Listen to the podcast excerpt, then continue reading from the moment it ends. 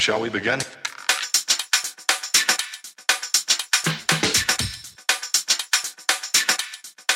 Let's begin now.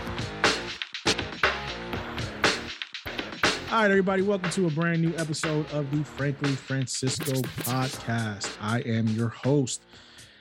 Today, I have a guest, special guest on the show. His name is Brendan. He is the creator and founder of Master Talk, uh, a YouTube channel that helps people learn how to speak correctly, uh, learns how to master how they, they speak in public.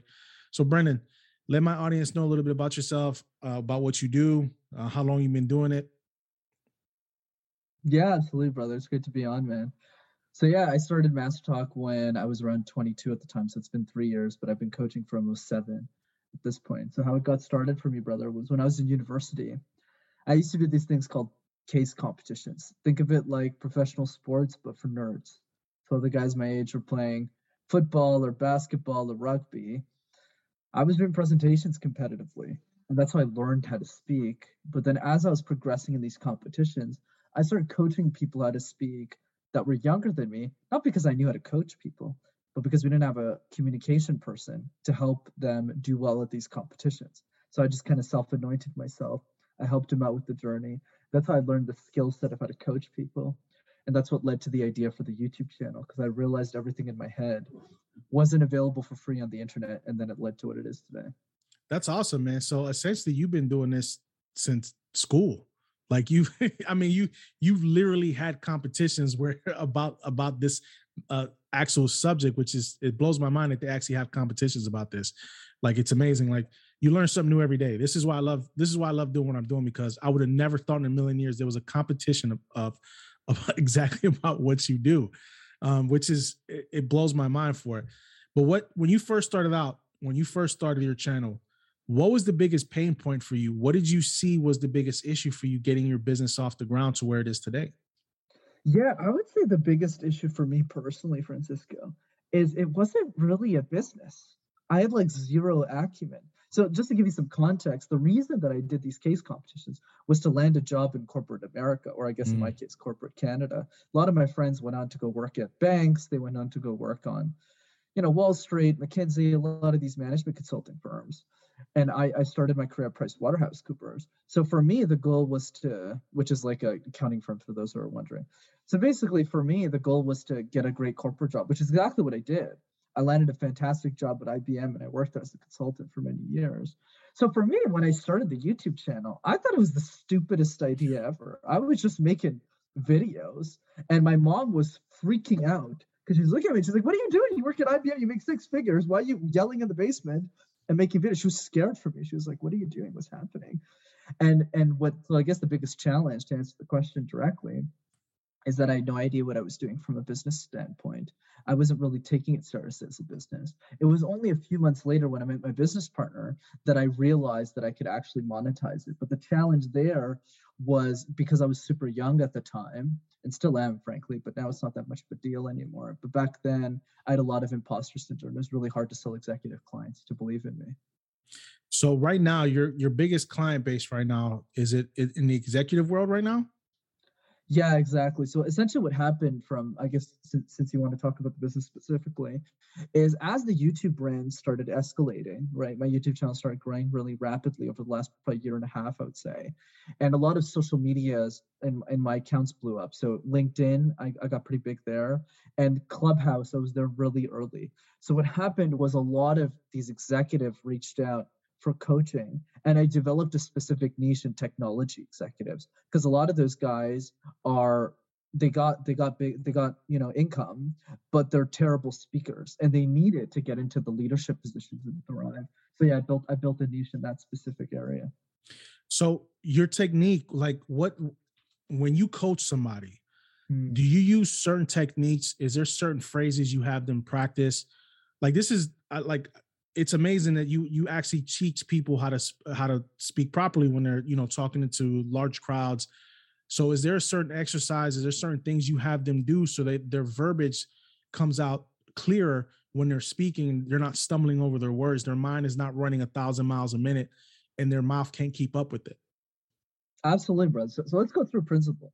So this will keep it super easy for people. The way I see communication, Francisco, is like it's like juggling 18 balls at the same time. Right? So one of those balls is storytelling, another one of those balls is eye contact, vocal tone variety, smiling. You're doing all 18 things at the same time. So to your point, if there's a lot of things going on in your head, all of the balls will fall. So instead, what you want to do is you pick one ball and you throw it in the air and you catch it. And then once you know how to do that, you pick up two balls at the same time and you figure out. So, how does that analogy apply to public speaking? One technique at a time, one strategy at a time. Communication is a multiplier effect, Francisco. So, as we get better at one strategy, we automatically get better in all areas of communication. Let me give you a simple example. Let's say this is typical something I would say to a client you're not smiling enough in presentations, you're not smiling enough in conversation, not smiling enough in general. So when they start to do that more, like you're seeing with me, a lot of this is practiced. You start to smile more in your everyday conversations. You start to smile more with your family, and then it starts to multiply over time. But the easiest exercise I can give you that people can do is called the random word exercise. So essentially, what you do is you pick a random word like phone, screen, copper, doesn't matter, and you create presentations out of thin air. Each exercise takes 60 seconds. Do it five minutes a day, it'll change your life. Is that that easy? It's that easy, and I'll explain why. I'll explain why. The reason it's it's that easy is because that exercise. There's a lot more things we can talk. We can go in more detail, but that first one, most people in your industry wouldn't even try that exercise. So let's say I just said it. 95% of people will either think it's childish or they'll be too scared to do it. Most of the people they'll think it's too those too scary. The reason it's so effective is because it builds momentum over time. So the first time that you do the exercise, it sounds something like this. Uh, um, yeah, so a phone uh, this, and a phone is used for. So you're really stressed. You don't really know what's happening because you're giving it off the cost. But after you do it a hundred times, you get really comfortable with it. You're like, oh, this is actually really easy, and it tricks your mind into believing that everything is easy in communication. And once that barrier is broken, you could do anything. And be, and the other reason it's effective is that's way harder than the corporate whether you're an entrepreneur, a business owner, or a corporate employee, because no one's asking you about avocados at work. You know, you're giving. You said you're a banker. You're giving presentations on banking. You're not. Nobody's coming up to you and going, "Yo, uh, Francisco, can you talk about like your tooth for two seconds?" Like nobody, like nobody does that in corporate. So that's the key. So like I, I kind of get what you're saying about uh, you know, repetitive. So me and my son, me and my oldest son, what we do is sometimes we'll we'll start having a conversation. He doesn't realize that we're, you know, that it's happening. So we'll we'll pick a subject. We went to a, a fair this summer, okay? And we seen somebody dressed up as you know, like he was like spaghetti. So we just made a we made an entire story, an entire uh, backstory about how the spaghetti was a superhero, and then how you know uh, we made a, a, a, character up called Tomato Man, where he, you know, he had a whole whole villain backstory. It was just just stuff like that. It gets gets the mind going, and, and he's able to, you know, create in his head with no problem. He didn't even realize that we we went on for like it annoyed my wife to no end. But it, it, stuff like that, I, I get what you're saying. It was it's when you're able to do that, your mind is able to keep up with what your thoughts start coming a lot faster than you think it would normally do. Absolutely, man. You're you're exactly the money. I love that you're doing it with your son. I actually recommend people do it with their kids, the random word exercise too, because it's fun because you realize really quickly that your kid's better at it than you are. And then you start to get a bit jealous and then you start to do it better. Their imaginations are off the wall, man. They'll just come up with stuff like you wouldn't even think of. Like where where'd that come out of left field from? Like you wouldn't you wouldn't think about it. So have you had have you held I know you deal with corporate America. I know you have a lot of executives that you deal with.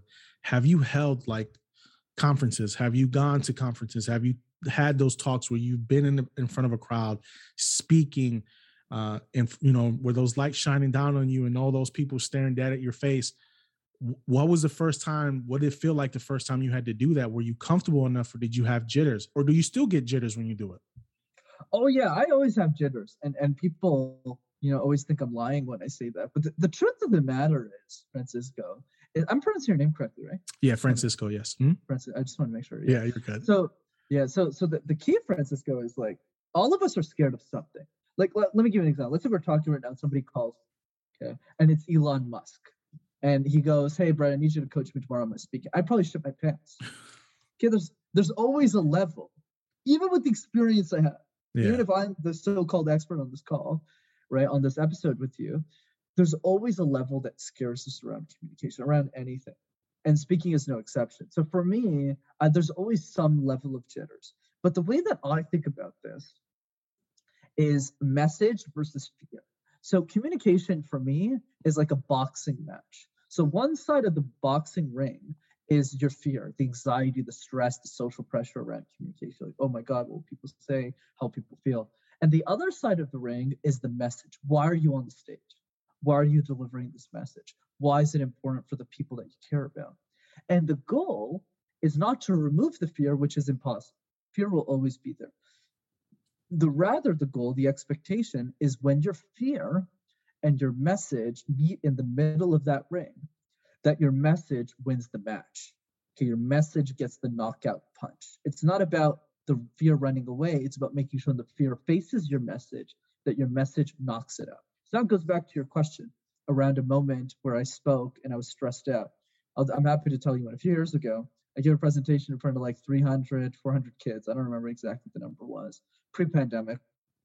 And I prepared for months. I really wanted to deliver. I was like their communication keynote.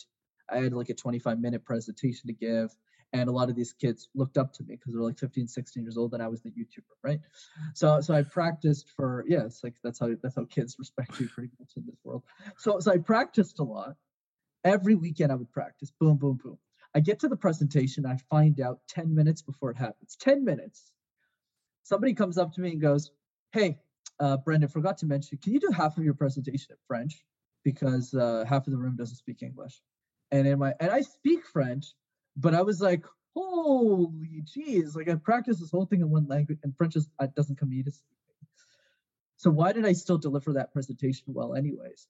Because for me, I'm always obsessed with my audience. I thought back to the kids, and if I didn't deliver a great job, all of those kids would just go, Well, I was scared of communication. If Brendan sucks, then I definitely can't master communication. And that was unacceptable to me.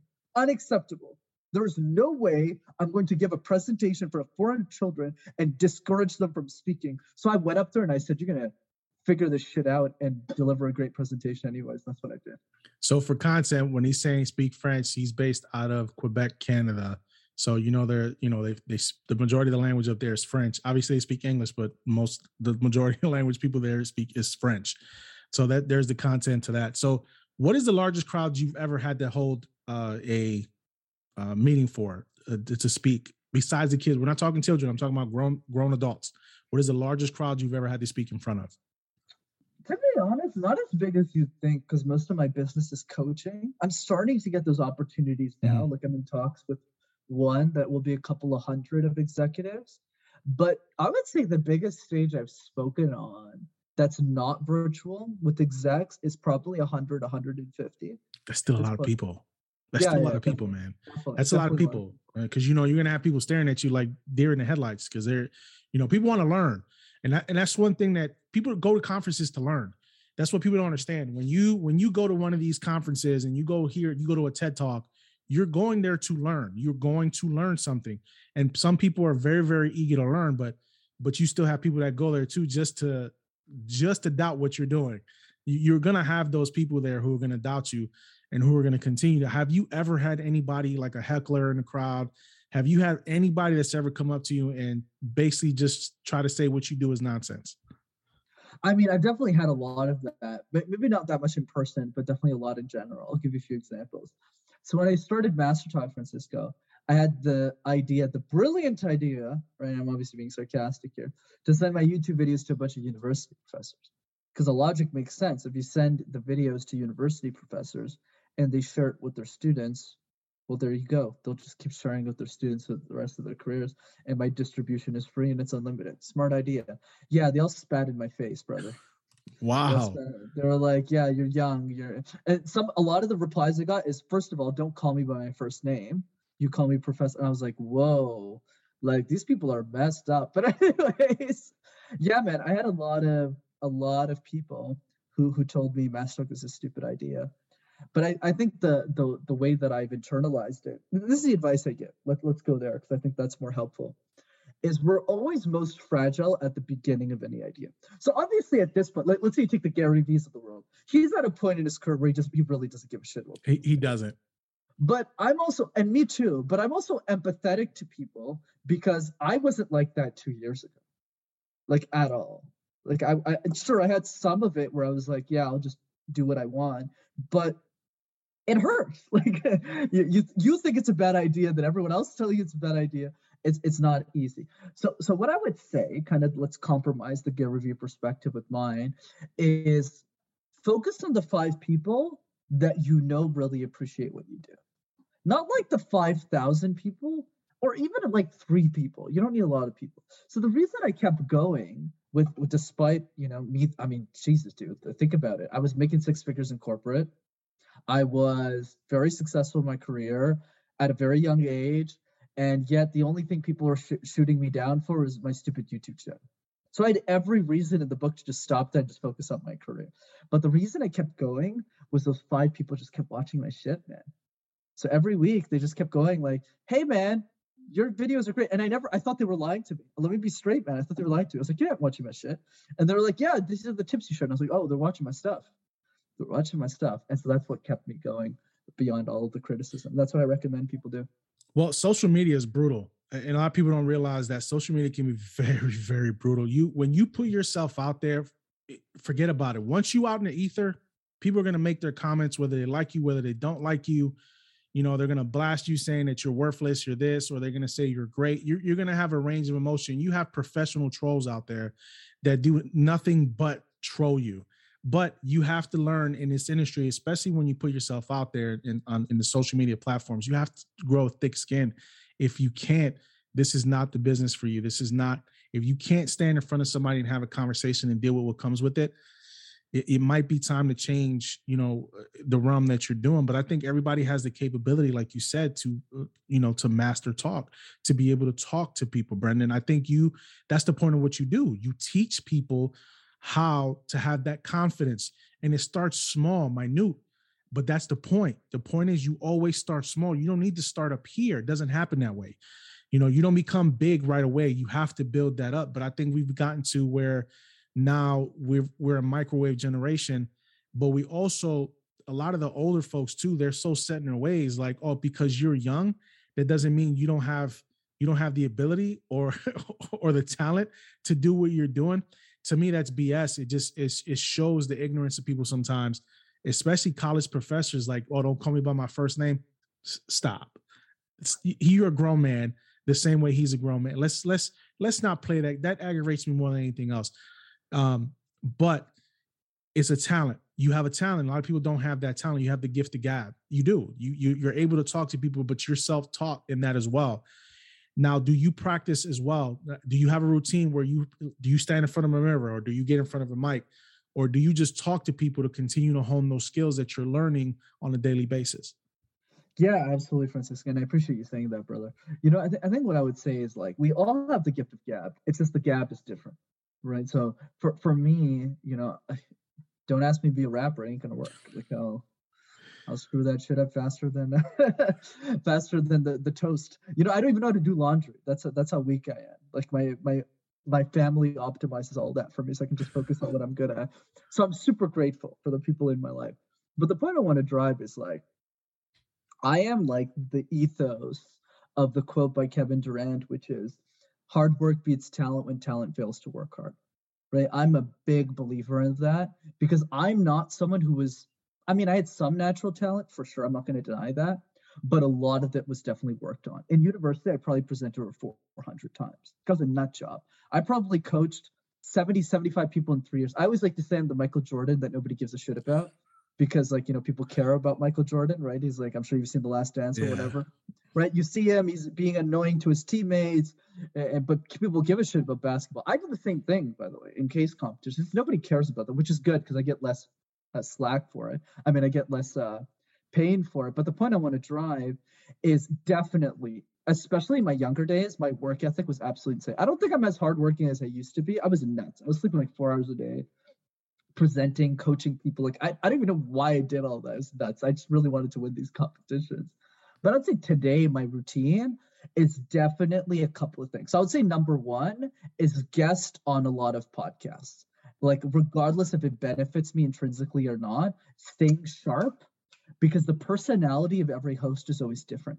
Like you're more like New York style, you know, you're more chill. Somebody else is like suited up, a lot more professional. So everyone's got their own kind of style, and it just keeps me sharp when people ask me questions. That's one thing I do to keep my thought leadership sharp.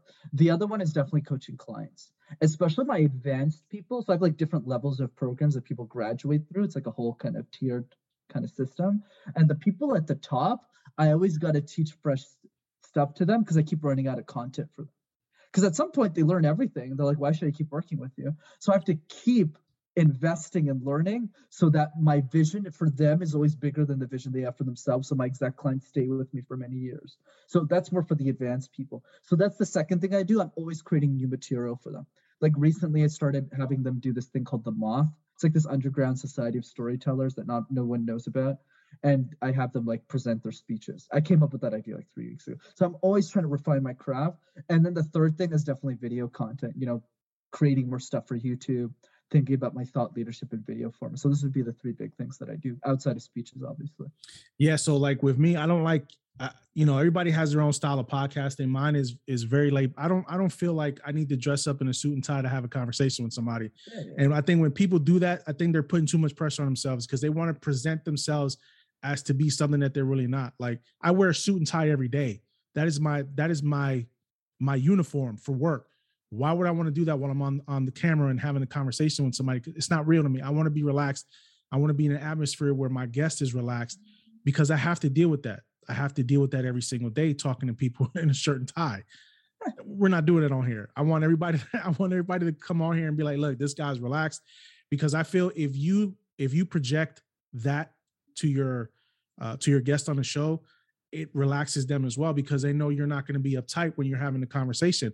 Suit and tie can be kind of intimidating somebody when they come onto a podcast because they feel like they have to be super duper professional. That's not how, and I think a lot of podcasters fail in that sense that they push themselves, they try to push a narrative too much that's not them. You you try to showcase something that you're not.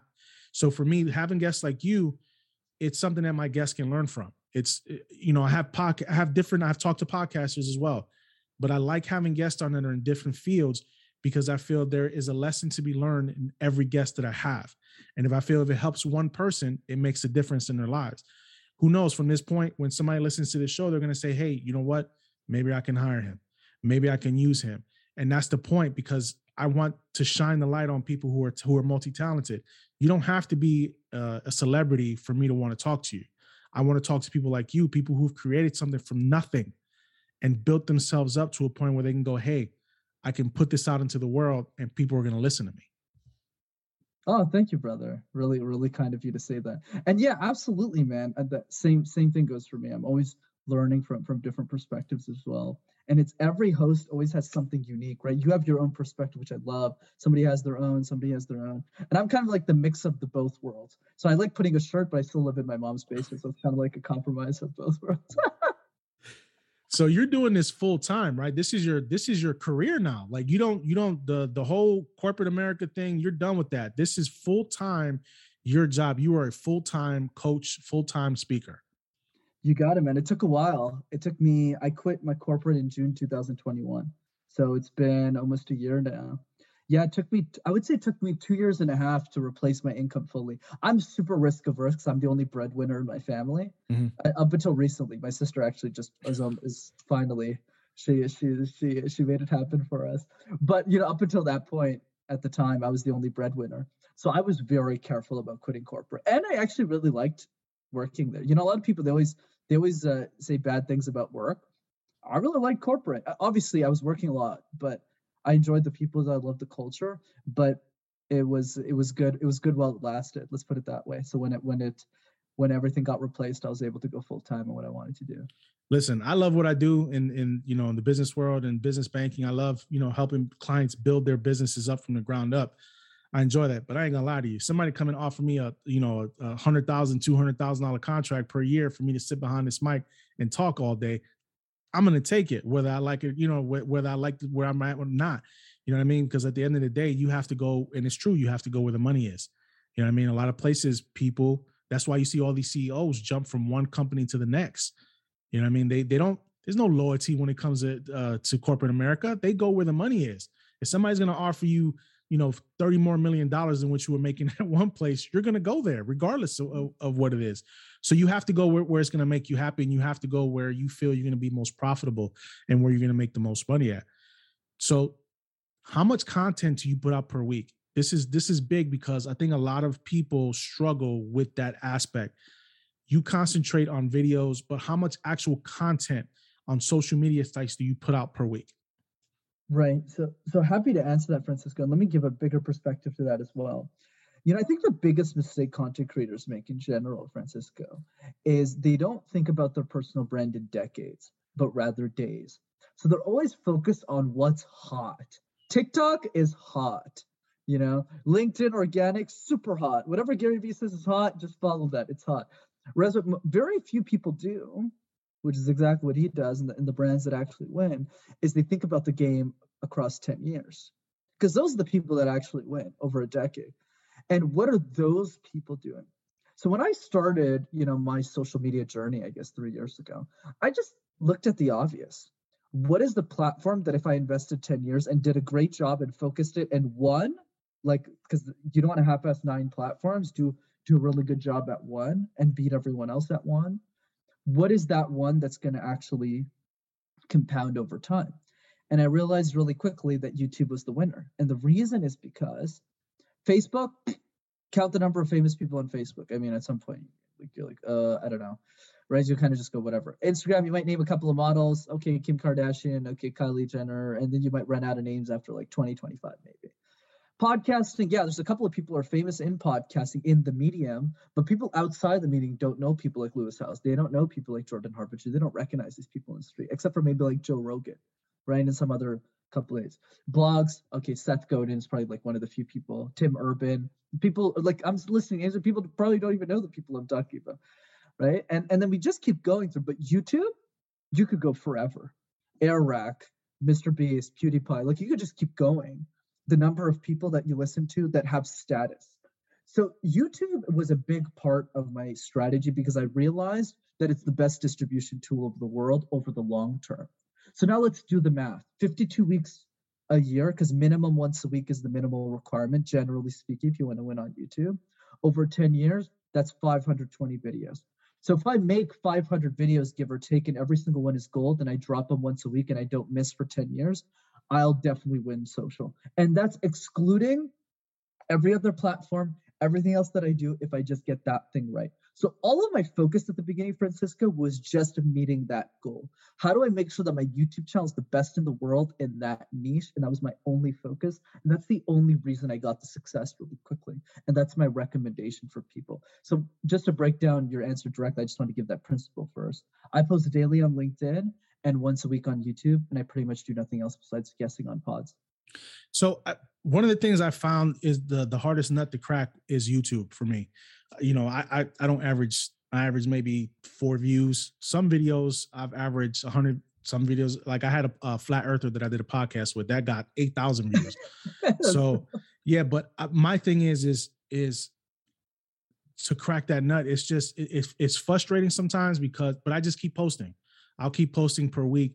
Um, but everything people want you to, to advertise now. Everything's about advertising. Everything's about spending money. And I understand you have to spend money to make money, but I find it hard with YouTube because if you're not an old OG YouTuber, you know what I mean, and you didn't get in when YouTube was was first out, it's kind of hard to get those views, those thousand a thousand views and two thousand views. Like I have 101 followers right now.